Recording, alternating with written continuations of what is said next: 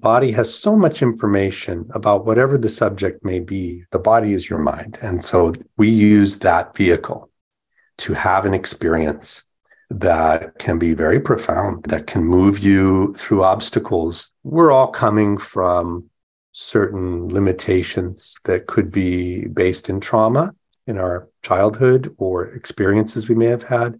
So our body has an instinct to cope and therefore armor itself.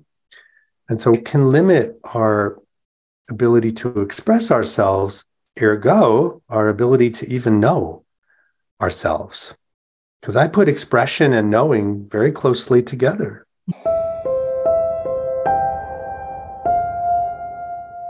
Hey, folks, welcome to the Brilliant Body Podcast, a forum to learn about and liberate the brilliance of your body and ultimately to expand the meaning and experience of intelligence. Join me, Ali Mezey, and other body masters to explore pioneering and varied perspectives on what it means and feels like to be embodied so many people feel disconnected from their bodies due to emotional or physical pain or even conditioning and lack of education.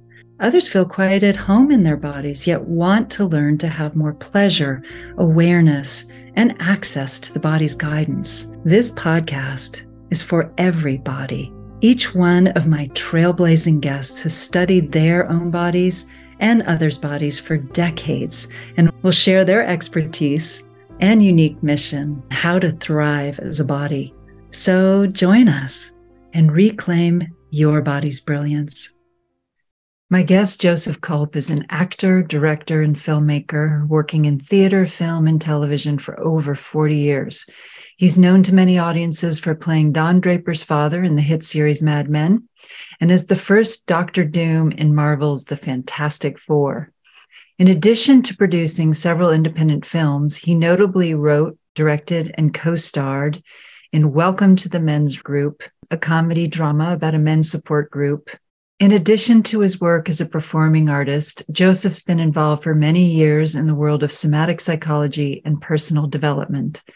Joseph co founded the Walking in Your Shoes body mind process with psychologist John F. Cogswell, PhD, during the late 1980s.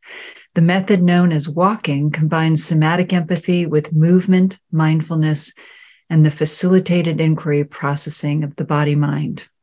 Joseph formed the Los Angeles based walking theater group in 1992 to explore the use of the WIYS method in dramatic arts.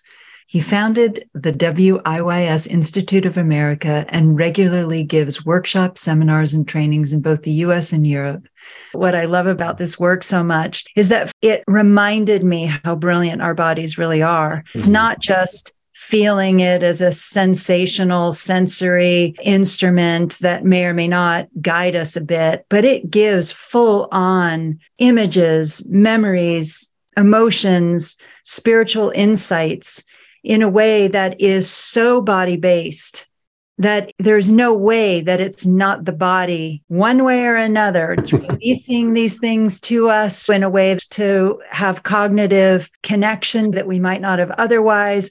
It's inextricably related and expressive of all the material, all our memory, all our lineage, our ancestry, our personal experience, our collective experience. Thus, the name of this podcast, The Brilliant Body, because it is all there if we just access it. And walking in your shoes is one of those beautiful methods that allows us, that teaches us and gives us the method by which we can access fluently all that information. I'm so excited to have Joseph Culp as my guest today. Hello. Hi there. Hello. Nice to see you. Nice to see you too. All righty, let's go for this. So we we oh. better explain what this is. What is walking in your shoes? So my best definition often keeps modifying, but basically, walking in your shoes is a body mind process. Some say method, some say technique. I call it process because process orients us to the notion that there is something working or moving within it. And that's a big part of it. So the process of walking in your shoes is a combination of setting an intention through empathy. So we say an empathic intention that puts forward something that you would like to know, or I would say, know underlined and in parentheses to experience.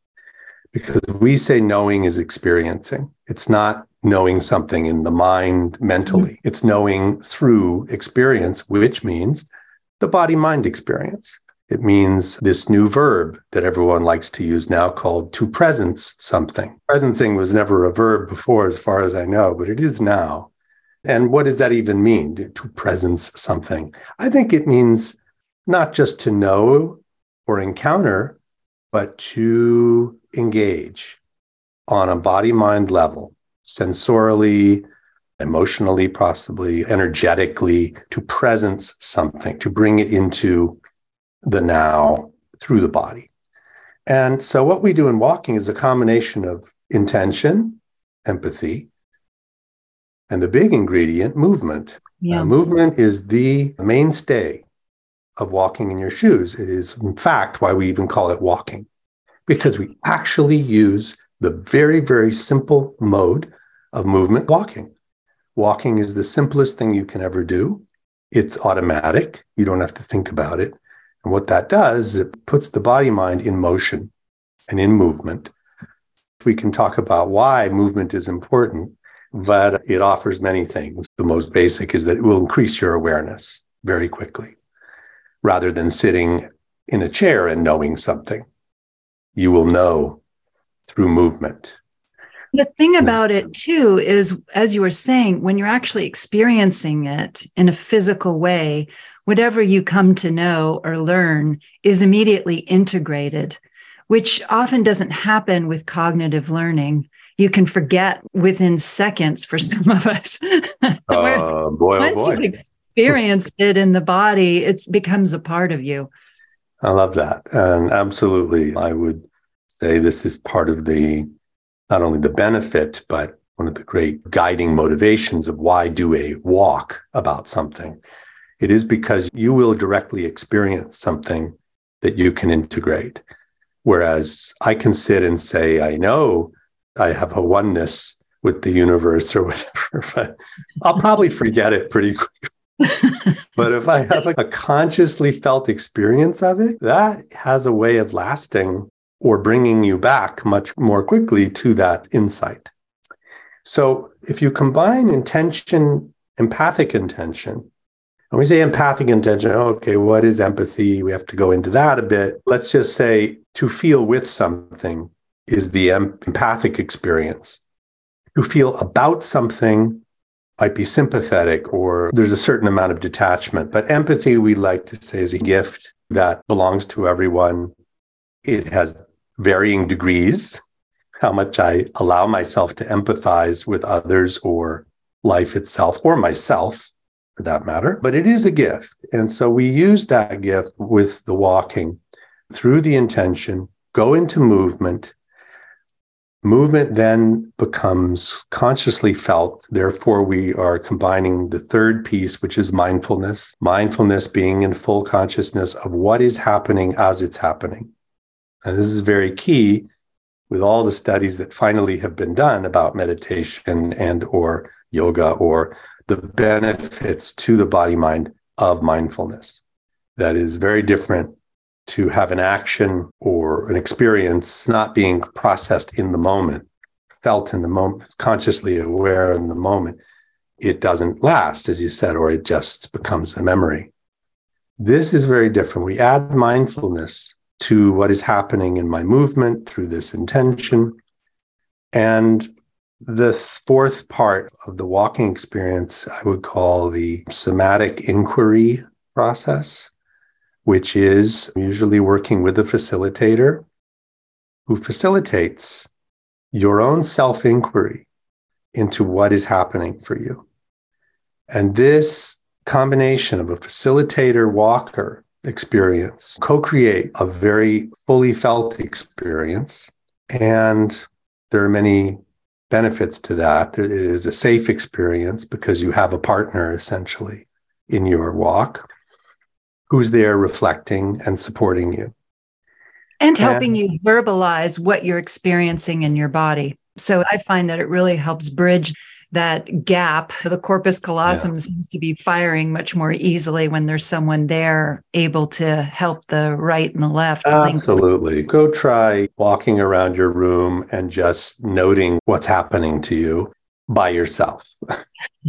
you can do it, but you'll probably end up in the kitchen making a sandwich or something. You're like, oh, I thought I was walking my intention of self love, but actually just eating. And when you have a facilitator who's tracking you, who's with you, who's holding a container for you, and mirroring the experience through language, through emotional content, resonance, if you will, that's a very different experience. That's an opportunity to go deep into what's this all for? What would you do this little process for? Anything anything you would like to know or clarify. I often say, What would you like to clarify? Mm. We have many blind spots in life. We have many things that are tugging at us that need attention, but we don't know quite how to access the information. You might want to empower something in your life that is nascent and wants to unfold, but there may be attendant issues, obstacles, fears about that thing that wants to unfold. The walking process is an invitation to allow that to come forward. And it comes forward at least three dimensionally, if not more dimensionally, through your body mind. And when I say body mind, I mean the body, but the body is your mind. And so we use that vehicle to have an experience that can be very profound, that can move you through obstacles that you're not quite able to verbalize or even understand because they're at a level of bodily experience that just simply because of our complex human nature can be very difficult to associate. In fact, we're often very dissociated. And walking in your shoes process has a way of, as you said it at the beginning, of a shortcutting that dissociation and getting right to the heart of the matter, right into the heart of your body and your psyche. I don't think I did say that yet, but I'm glad you just did mm-hmm. because many of us view the body as being this subconscious and the unconscious, that it is mm. somehow this fleshy matrix of all that we are, all that we have been, and the gateway to all we will be. Um, mm. And mm. what I find particularly helpful and revelatory about this practice is it reminds us what we by nature, by birthright, even have within ourselves that we have this capacity if we hadn't been trained out of knowing through our bodies and as our bodies we would naturally know okay do i want to buy that house or that house? Is this person good for me or not? Why am i afraid of something? Any we kind would. of query that we have Mm-hmm. And some people naturally do know how to just feel their body and what they call gut instinct or intuition. But this makes it fluent and accessible in a way that doesn't require sitting cross legged for years, meditating to practice spiritual gifts to access mm-hmm. them. This is again our birthright our flesh and our being and walking in your shoes gives us as you say direct access to that at any time it is an infinitely practical method of knowing at a level that will bring you, I would say, just increased awareness, will not simply be a thought thinking, mentalized process. And when we do that, when we allow this practical gift that we seem to have, people say tuning into the wisdom of the body. We, we love that phrase.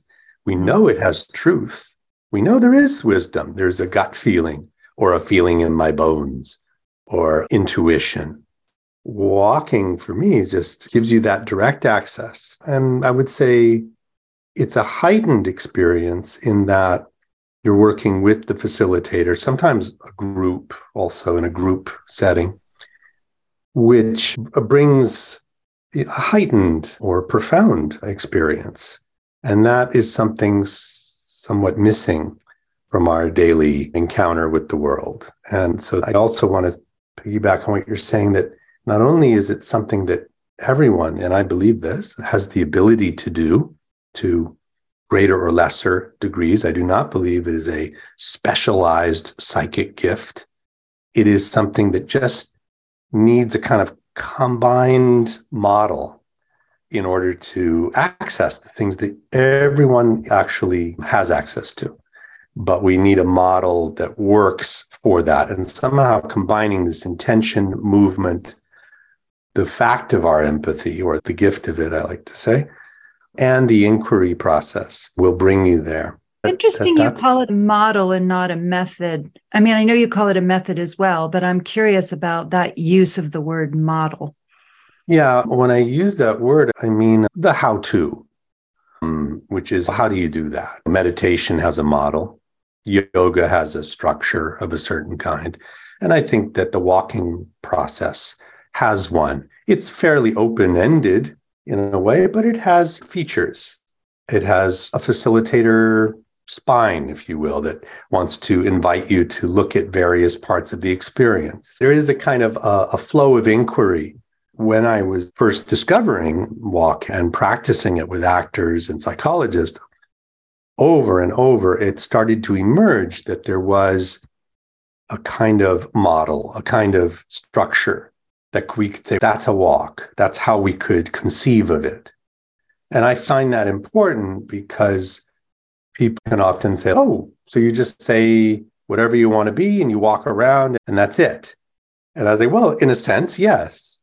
And in a sense, it, there's a lot more that can be drawn from that experience. And the model of a walk, which again is fluid in many ways, but it can require study. It can require a lot of practice to have faith in it, if you will, or trust it. I mean, faith in the form of trust, not belief. And like everything, it requires practice, but you can do one right now. You can do a walk and you will have an experience. When you said it was the sister of constellation, which uh, is fascinating that during the early 80s to late 80s, it was being developed at the same time as constellation was being developed and coming forward, which means to me that there was and is a certain movement of consciousness in the world that wants to be expressed in this way. And part of the original fascination and surprise was the phenomenon that yes, you could walk something for yourself, but more importantly, or at least as important, was I could walk for someone else. Yes. And that lifts it to a whole other level of implication. Connect yeah. to anyone yeah. or anything just through intention and being connected to our bodies. That's a game changing paradigm, which, of course, we know there's a huge history of that for as long as humans have been around with shamanistic practice or what have you. But in what I would term a modern, non religious context, that is now being offered as oh, yes, you can do that. You can access states of consciousness of other beings, at least through your own experience, through you walking as that thing. That has profound implications. And what we found originally is it had profound benefits.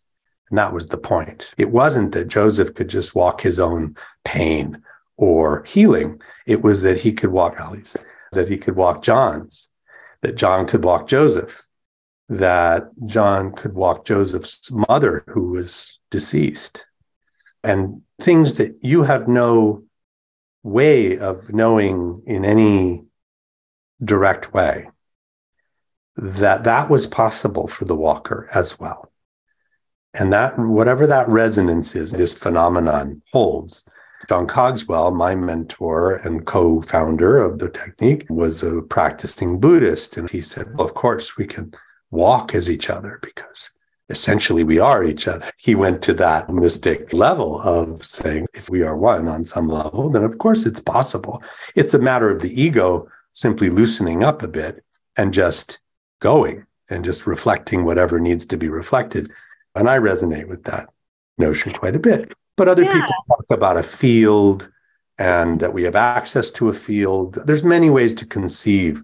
But the fact is, it is a phenomenon. In constellation, they're called representatives, that there's a representative perception.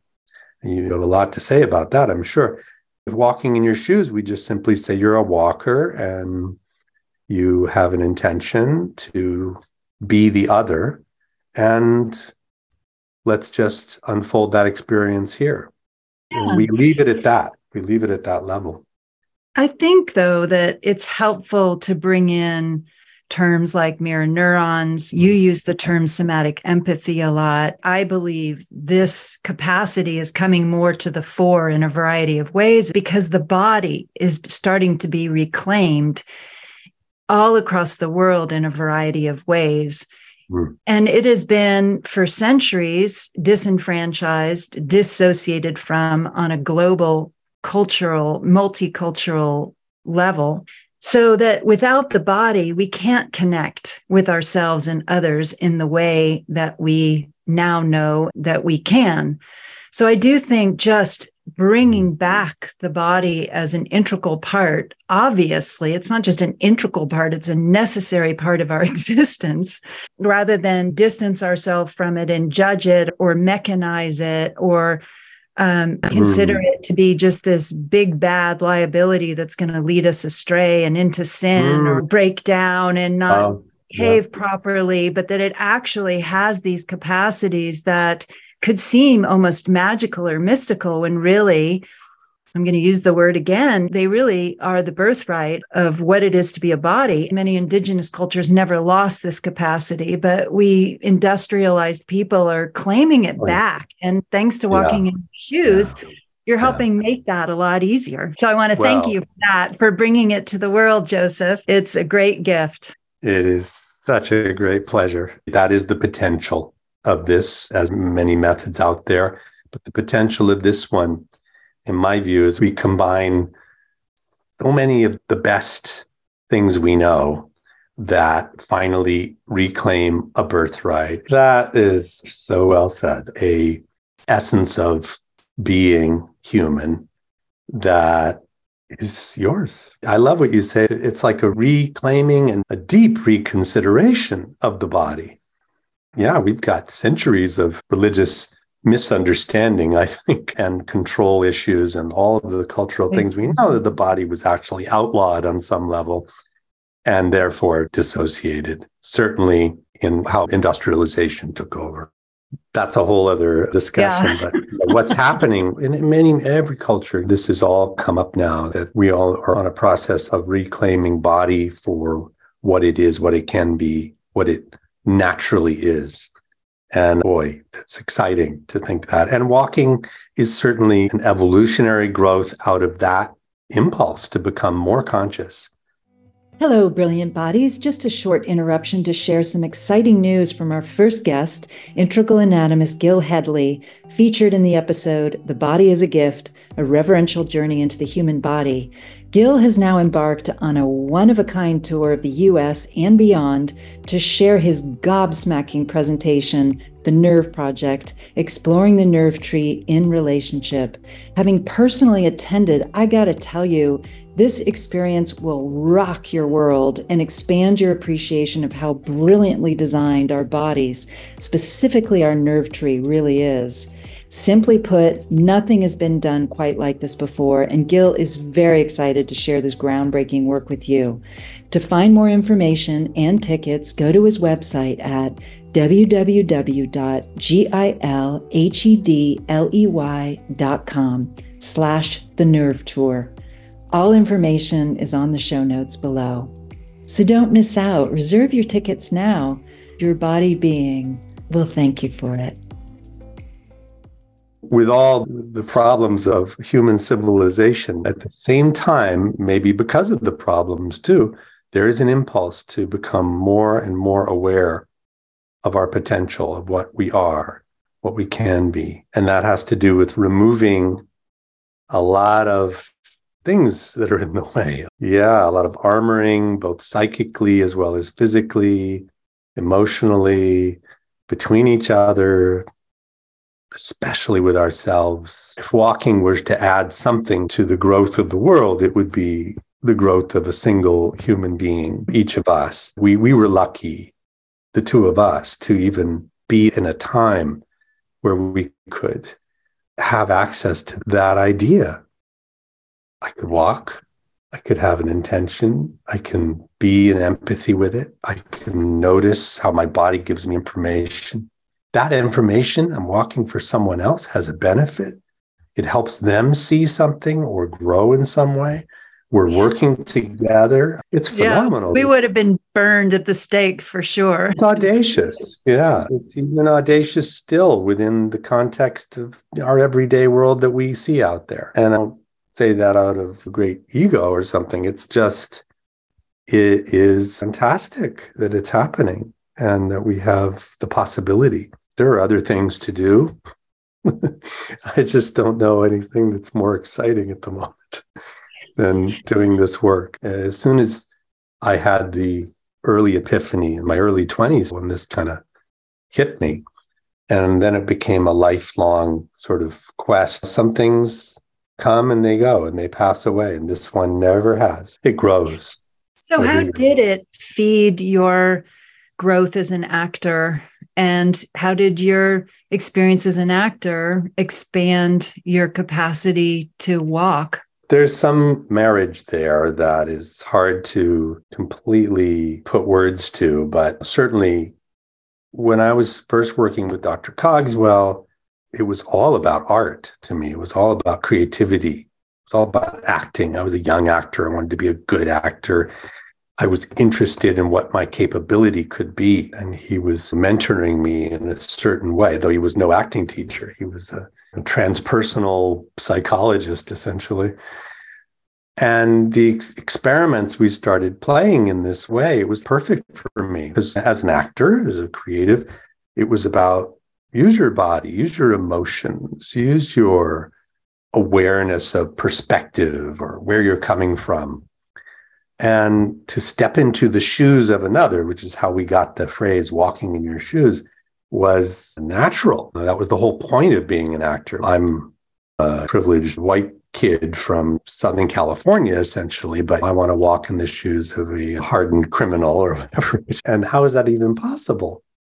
And John was saying maybe it's possible just by allowing yourself to access that level of experience as a human, that it's there that you could do that. And I was like, you have to think about it and, and read and study and observe people. Isn't it in acting, not just in acting, but in many art forms, this notion that we have all of us within us and acting is all about accessing that particular part of the dial. But John and what you developed came along and we're like, yeah, but this is an actual, as you say, model to access that particular spot on the dial of human experience.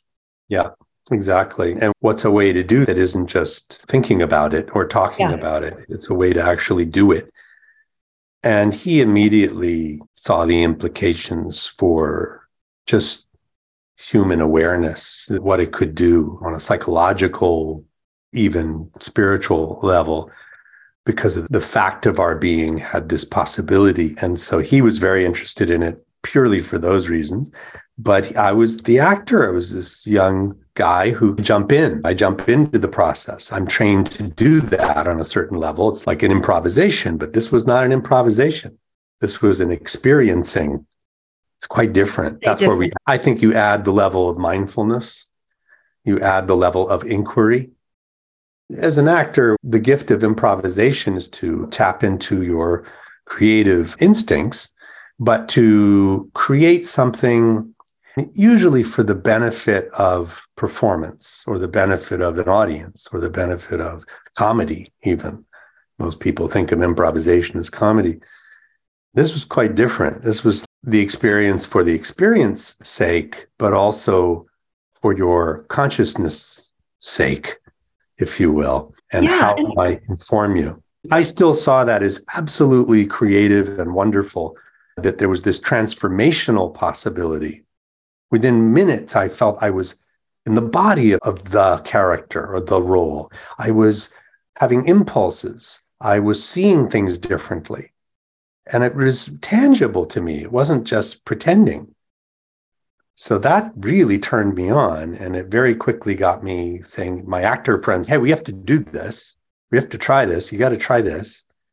And then slowly that evolved into a theater company, which lasted basically for 25 years. And that's yeah. how I really studied it. Yeah. Just wanted to add that also a lot of emphasis on acting from my years, long time ago, was that the focus was on listening, listening to your partner, listening to your co actors.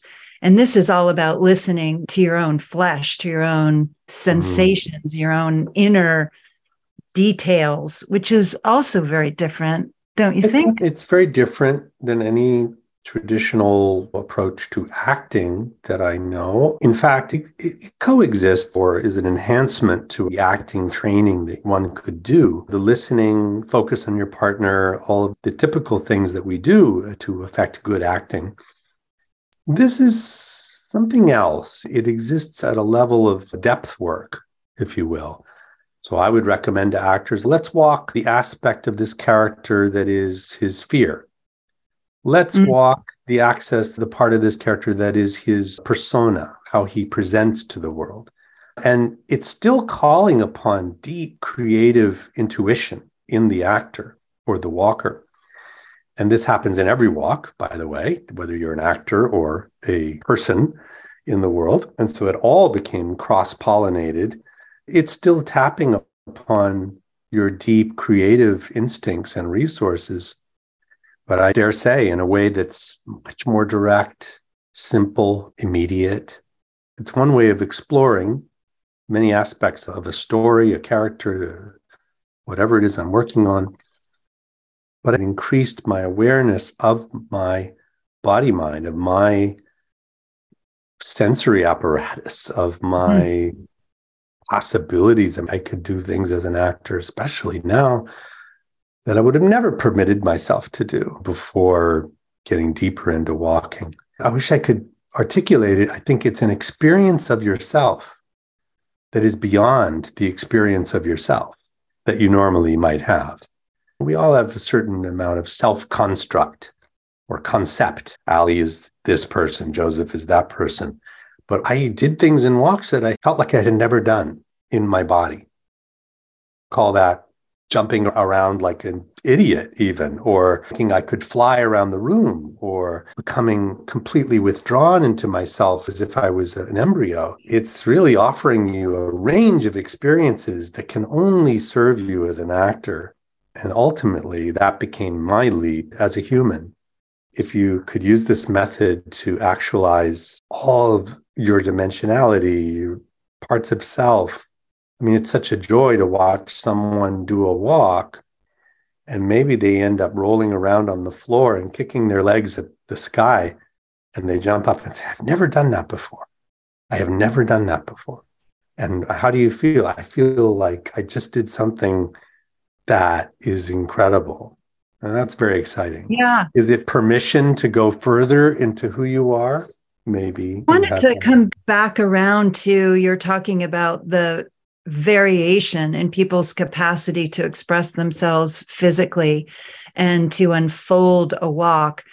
And to start with the clarification that walking isn't just walking, as you just gave examples. A walk may begin in the propulsion of putting one foot in front of the other. But as you follow your body and its impulses, you can start to express yourself physically in any and all ways the walking is just a way to begin. So I really wanted to clarify that if people are thinking, wait a minute, are you just walking around the room and all of a sudden you get all this bodily information?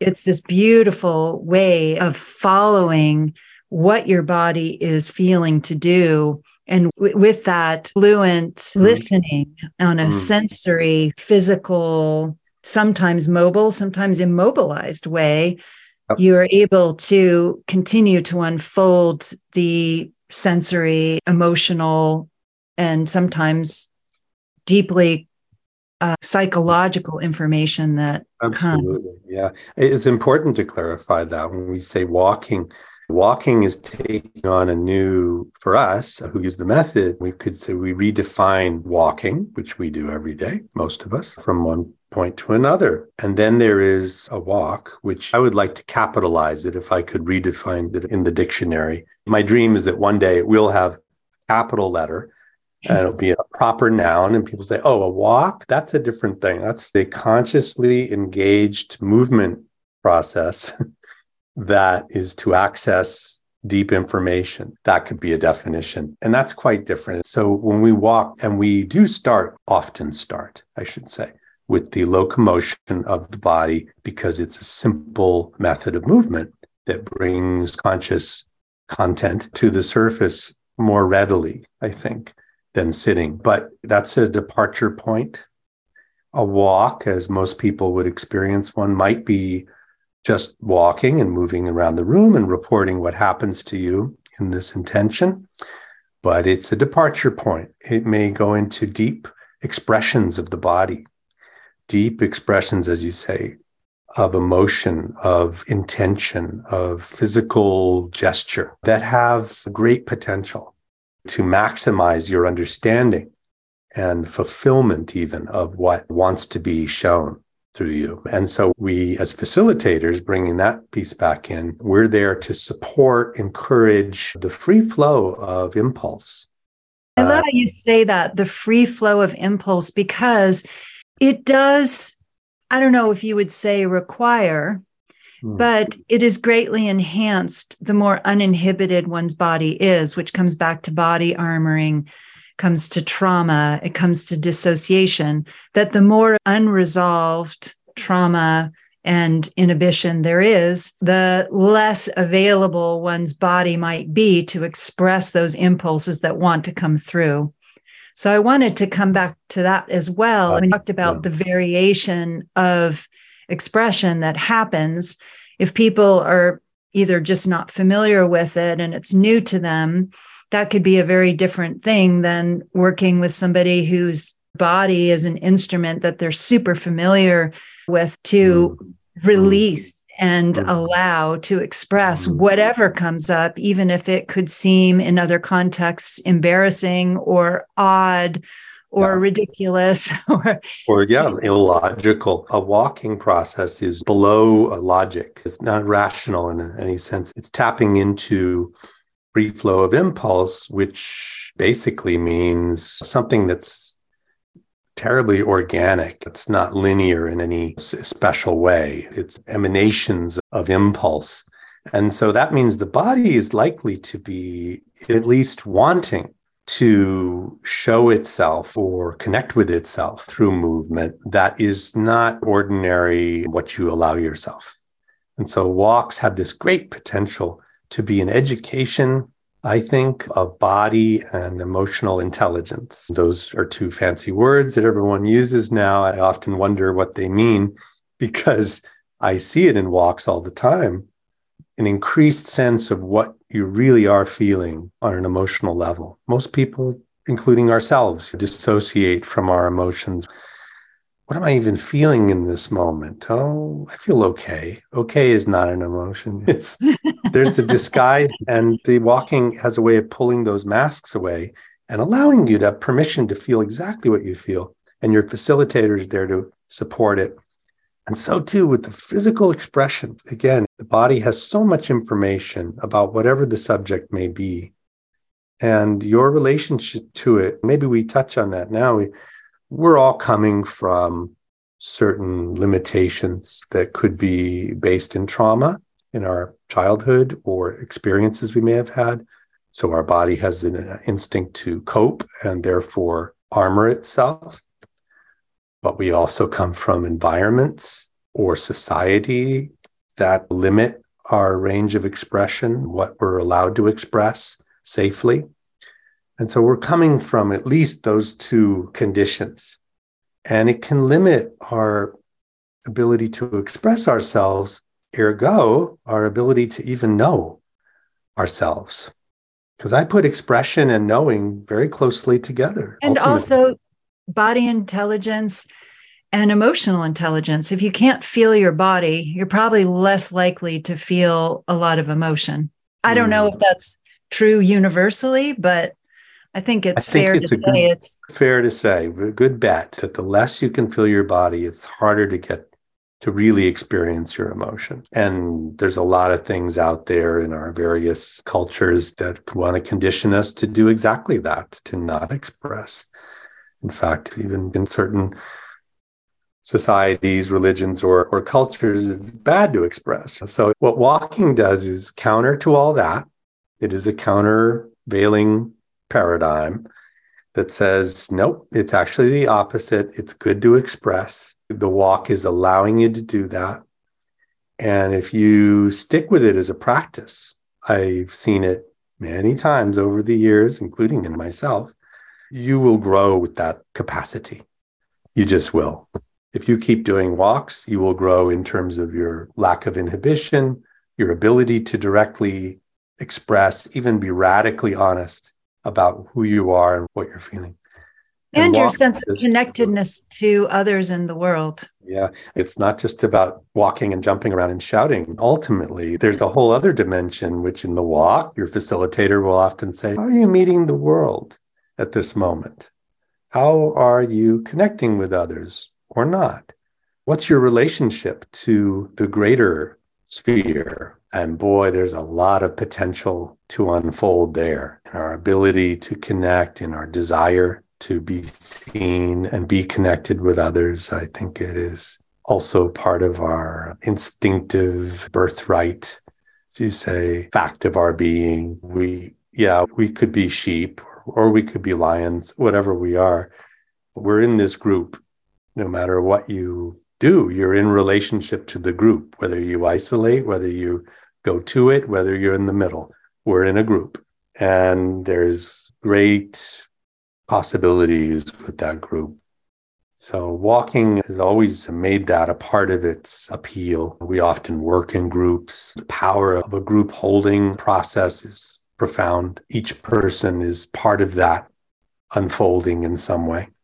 So, yeah, walking in your shoes is a gateway for great connection.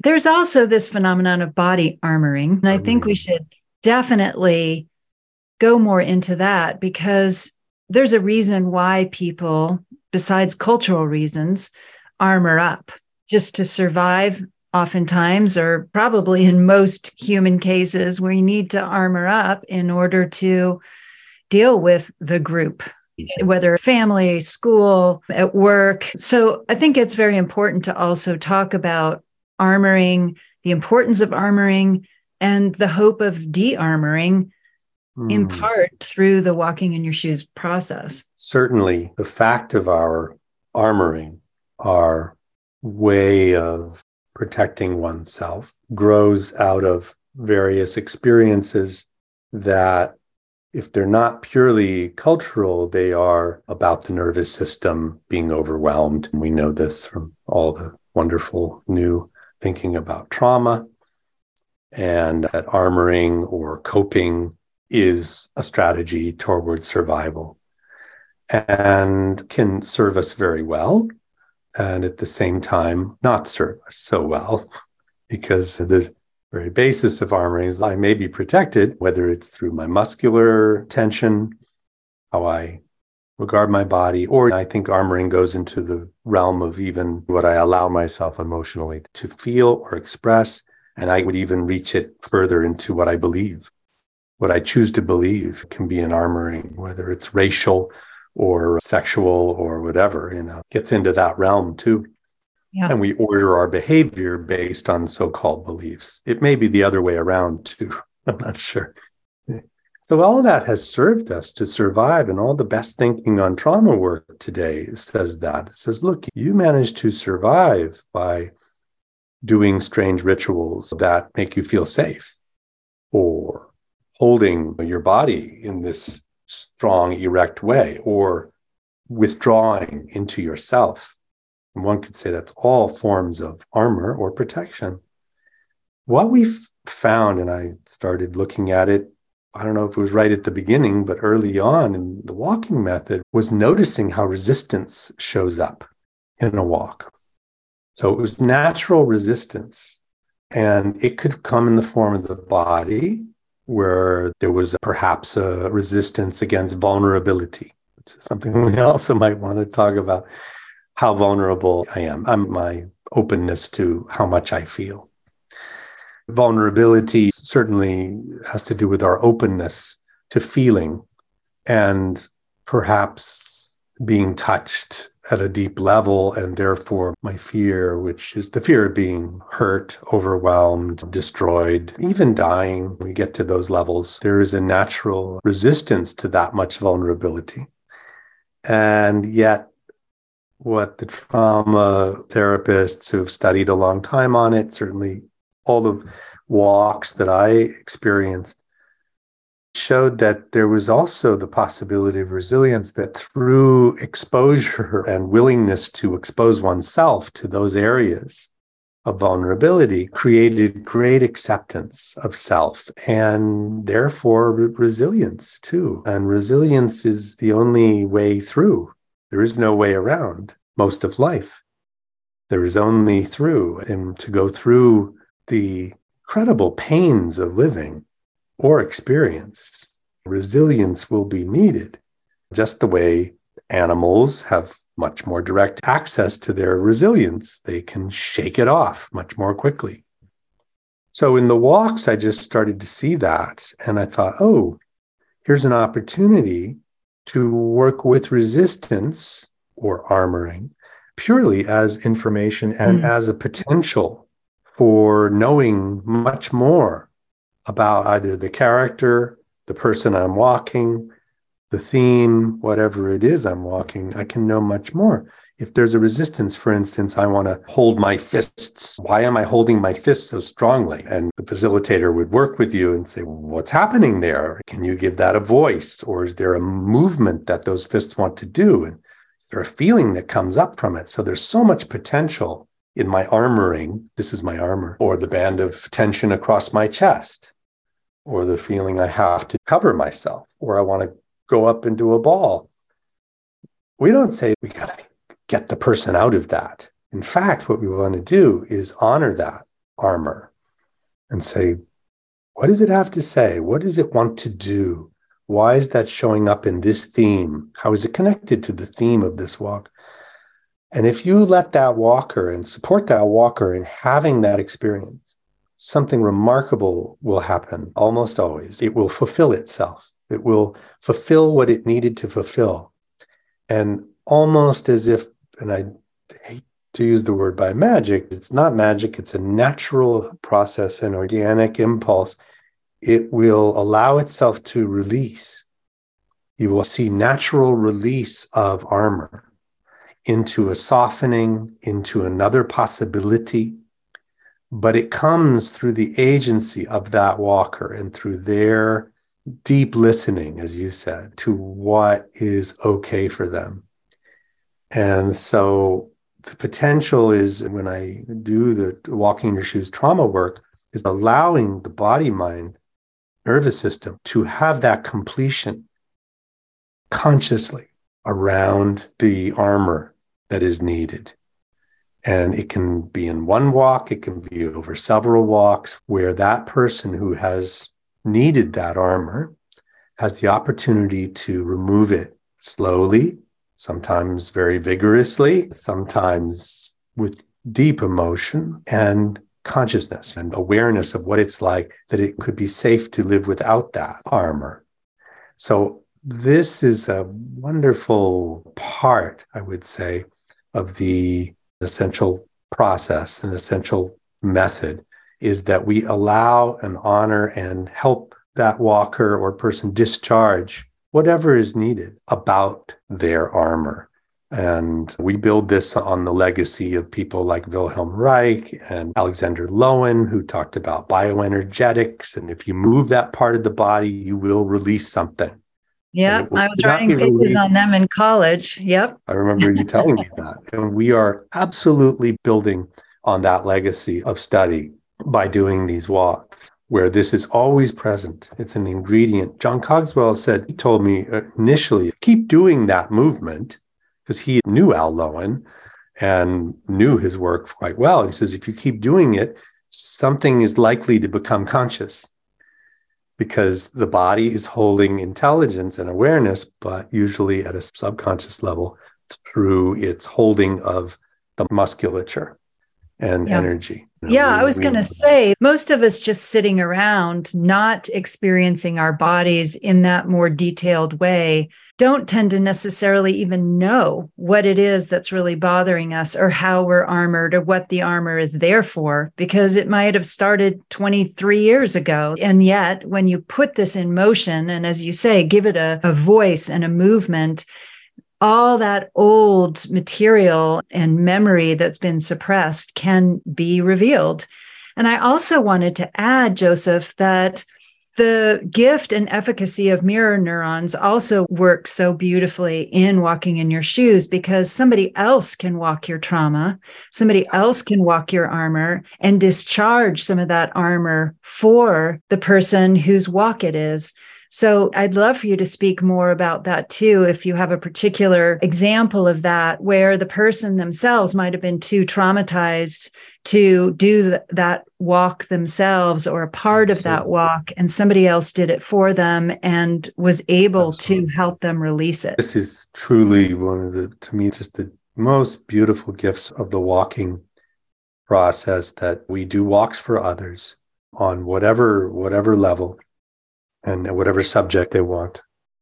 And particularly, let's go right to it since we're talking about body armoring and association with trauma, dissociated state coming into association again or integration. This is possible. Certainly, the mirror neuron component must, one day, we're going to get a study and we're going to get to somehow map what is happening with the mirror neurons. Yes. And by the way, not unlike theater in a certain sense, which is where yes. I originally come from there's a kind of circle of, of empathy going on in that theater and there ergo in a walk where the client person who was asked for the walk says would you please do this walk for me as the extension of me as my proxy if you will? And i do liken that a little bit to as if the audience said we have a pain. Would the actor please now act that for me? Mm-hmm or I have a problem or I have a psychic disturbance. Which is why we go to the movies, of course. Which is I why mean, we go to the movies, why we go to the theater. It was yes. to me back to the original shamans in a cave doing stories. it was all for the benefit of the whole integration of the group. So let's take an example though. How would this work? Because I think the trauma specialists, and we have something to offer them, they don't necessarily go to this level yet. I want to say it's not acceptable yet. Now, in body psychotherapy, we're including the body, which is terrific, but weren't doing that 30 years ago either. So things are getting modified as we go.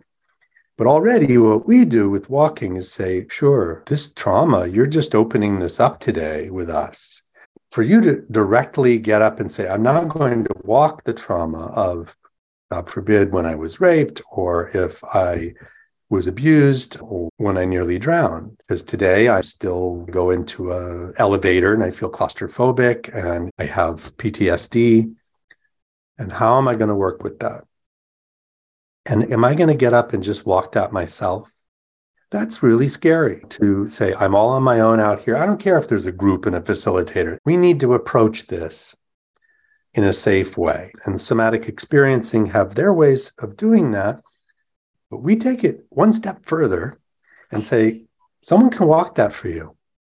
And that is okay. And this is a way for you with your trauma to begin the process of renegotiation and begin gently, if you will, to open this up. Gently, meaning you mm, might not actually walk the incident itself or your experience of the incident. You might walk just an aspect of it, or even the resolution of your own healing process or something. I just wanted to add that too, in case people think, oh my God, you would make me walk when I was raped. I just wanted yeah, to well, that. One of the parts which takes a little more time to get into is there's a pre walk process where the facilitator is working with a client. And in that pre walk, it's all about inviting them to be authentic, but also to feel very safe in engaging, touching on this. Not to mention the fact that there are times many traumas are not even known. Yes. And we actually don't even have to know. Because when you come back to the mirror neuron effect, there is something there that we don't even need to have a lot of information about this. And the facilitator will work with you and you'll come up with a walk together, a frame, we would say, a frame, mm-hmm. Which will be the empathic intention.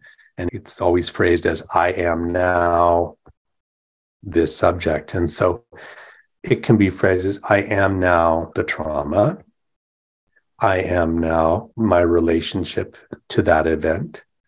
I am now, certainly we can use the word healing or recovery from this. And of course, most people are like, yeah, that's what I want. I would like to just visit that memory. No, I would like my recovery. I'd like to see what that looks like, what is needed. And that can be a walk. So already you're inviting a client to be in that state of choice. As we say in the trauma work, the whole point is that choice was often taken away. That's now you have choice. You can choose how to work on this. You can choose what is right for you. You have that agency. And so already you're working on that level. I did a walk recently for a person that had a, a near drowning accident when they were five years old, really young. And they're convinced that it's still with them.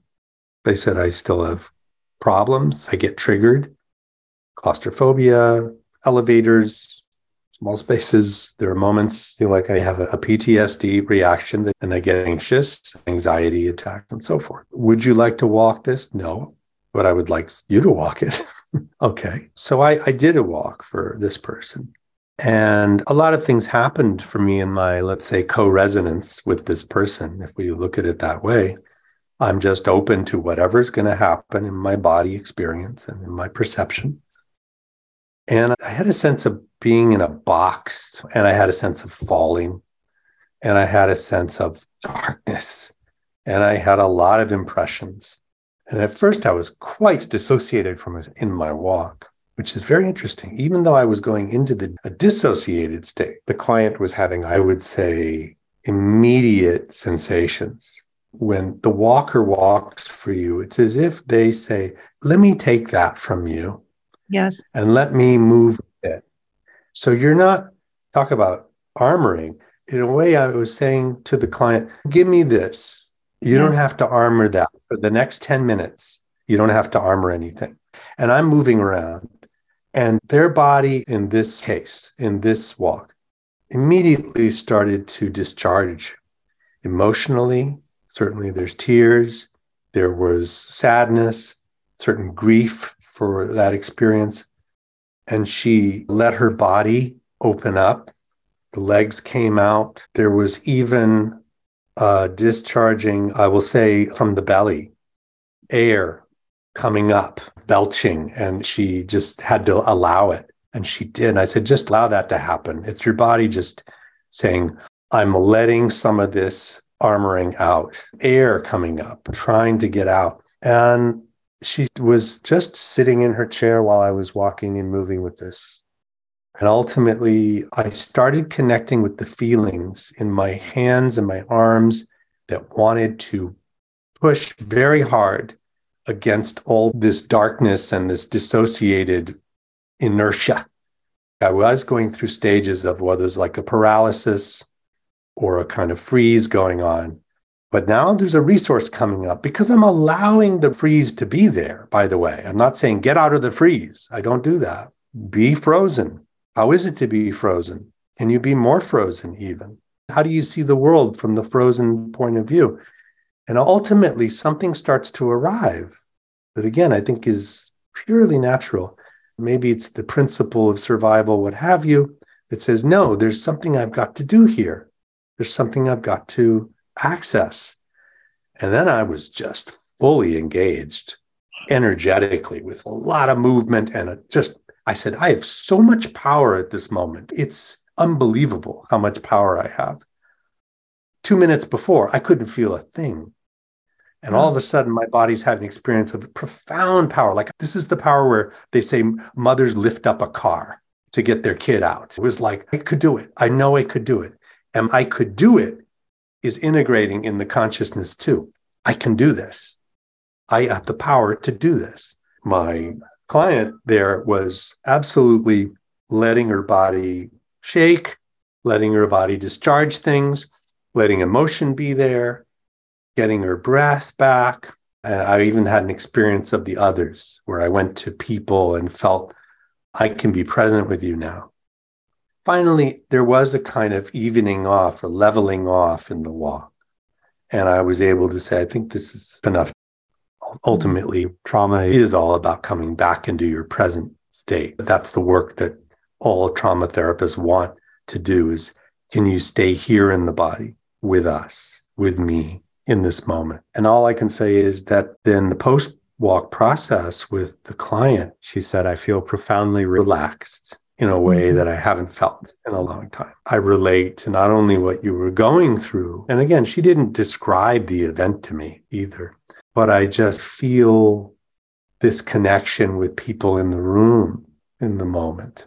And that's something I also want. So there were many benefits that happened from this. And I can't say exactly what is happening on the neurobiologic level, but what I do know is that she is able to relate to what the walker is doing, this person, through this lens of her trauma. And she's even allowing herself and the body mind to recognize and feel safe enough to discharge things. And ultimately, healing trauma is about completions and discharging of locked up energy in a conscious way. And the walk certainly allowed her to go there. In a very short space of time, I want to add, this doesn't take three hours to do. I even often time walks and go, we're going to do this for 10 minutes. Because I want you to know we're not just going to do this for your trauma for the next 90 minutes or something. It makes it safe. Safety is so important. And also just the healing capacity for somebody else, as you say, to take to be willing to feel that distress, that pain, that terror for somebody is so healing in itself. It's so generous that we are willing to go to a group and say, Yes, I will take this. I will feel this for you. And I will move it through in a way that you haven't yet been able to. I just love that about walking in your shoes and about family constellation work. It's the main reason I fell in love with both is how we can do this for each other, be present for each other. There's all kinds of beautiful ways that people show up for each other, but I particularly there love are, it. But I love it for those reasons too. It is active, it is participatory, it is communal at times. And there is something happening there that really feels right about our human potential to heal, to be there for each other, to be a resource for the whole and I wanted to add one thing for the walking. I always say, look at the double benefit. It's not only that you're there as a noble walker walking yes. this thing, you're having an experience of self that, frankly, is connecting you to deep parts of you and parts that are beyond what you even think you're capable of. If I walk the loving relationship of this couple, and I get to experience that in some way. How does that not benefit me in my capacity? I'm feeling those things. I'm allowing my body mind to go there. So there's this marvelous thing of I am walking in service and I'm walking in an expansion of myself that ultimately brings me great benefit too. I love that. Then you can get into the collective unconsciousness. Some people say the field is that, and that we're tapping into what is always there. I want to say, too, because you gave a really positive example of, wow, that's what it would feel like to be happy in a marriage. But there's mm. also that trauma work, walking this drowning experience, even though you personally may not have ever almost drowned, most likely it's analogous to some kind of trauma or constraint or terror that you probably have experienced at some point in your life. And that will help work it through for you mm-hmm. by walking her experience. For sure. Whatever is analogous there, my body mind is certainly resourcing and accessing that and working with that. So surely I am expanding my capacity for resilience to its many possibilities. And I don't know too many other ways to do it. But walking seems to put together all these potentialities. And I'm just happy to do it and offer it and train others to do it. And hopefully they will train others too. And maybe through ourselves, there is some shift going on that will benefit everyone else. You know? Indeed. And before we let people know how to find you, I just have two more questions for you. So, how do you define embodiment? I don't know. Too much has been, been said. defining it for the last hour and a half. So, if I haven't defined it for the last hour and a half, it, it hasn't been defined. It may be undefinable. It is the full engagement of the body, mind, in the felt sense, through movement, through recognition of that which you know, wish to know, through the expression of your body. Mm, beautiful. And lastly, what do you like best about being your body, being a body and your body? What do I like best about it? My capacity for pleasure. intense pleasure. And I would say the resource that it has this capacity to know things through all of what was said. I can know through my body. The thing I'm really into right now, which I do not only in walks, but in my yoga practice, is simply saying, and this I hmm. accept. Mm. So I accept my trembling, my quaking mess of a body. I accept my pleasure in this moment. I accept that pain I'm feeling in, in my hip. I accept all of it. And it's a great game of acceptance and freedom in a way. I accept my resistance. I accept my letting go. So that's my favorite thing I'm doing now. I love yeah. that. Yeah. So if people want to experience a walk, experience Joseph Culp as a facilitator or the other beautiful creative things he's doing, or actually even become a facilitator of walking in your shoes, you can find all that information and so much more at www.josephculp, that's C-U-L-P.com. And I just want to thank you again, Joseph, for being with me on this journey of embodiment and living to tell the tale. It is such a great pleasure to know you, to be with you on this journey. And I am happy to be here with you and discussing this and that we share this passion for this method. And all of what you said, we will not come to our healing or integration or our enlightenment except through the body. Mm. We will yeah. only come to it that way. Yeah. Couldn't agree with you more. It's a great gift. Thanks so much for sticking around till the end. If you enjoyed this episode, please give that like button a little click. And if you haven't already, make sure to subscribe and hit that notification bell. I've got a bunch of fascinating guests lined up with trailblazing experts in the field that I'm really excited to share with you. I'm eager to hear from you too, so don't be shy. Drop a comment below, share your thoughts, suggestions, or just say hi. Your insights on this episode mean the world to me. So go ahead, spread some love, like, subscribe, and share your thoughts below. Your support keeps this channel going strong, and I'm genuinely grateful for each and every one of you. Till next time, stay brilliant. I hope you found this episode inspiring. If you'd like to learn more about the many ways I'm encouraging and guiding the wider world to reclaim the brilliance of the body, please visit my website at www.alimezey.com. Thanks so much for listening. Until the next episode and beyond, reclaim your brilliant body. The Brilliant Body podcast was created by Ali Mezey. This episode was co produced and edited by Ali Mezey and Florence Popoff. Thanks to Rachel Fell and Nina Demore for additional editing, to Florence Popoff also for my social media management, and to composer Blair, Mr. One Man Band Wilson for my theme music.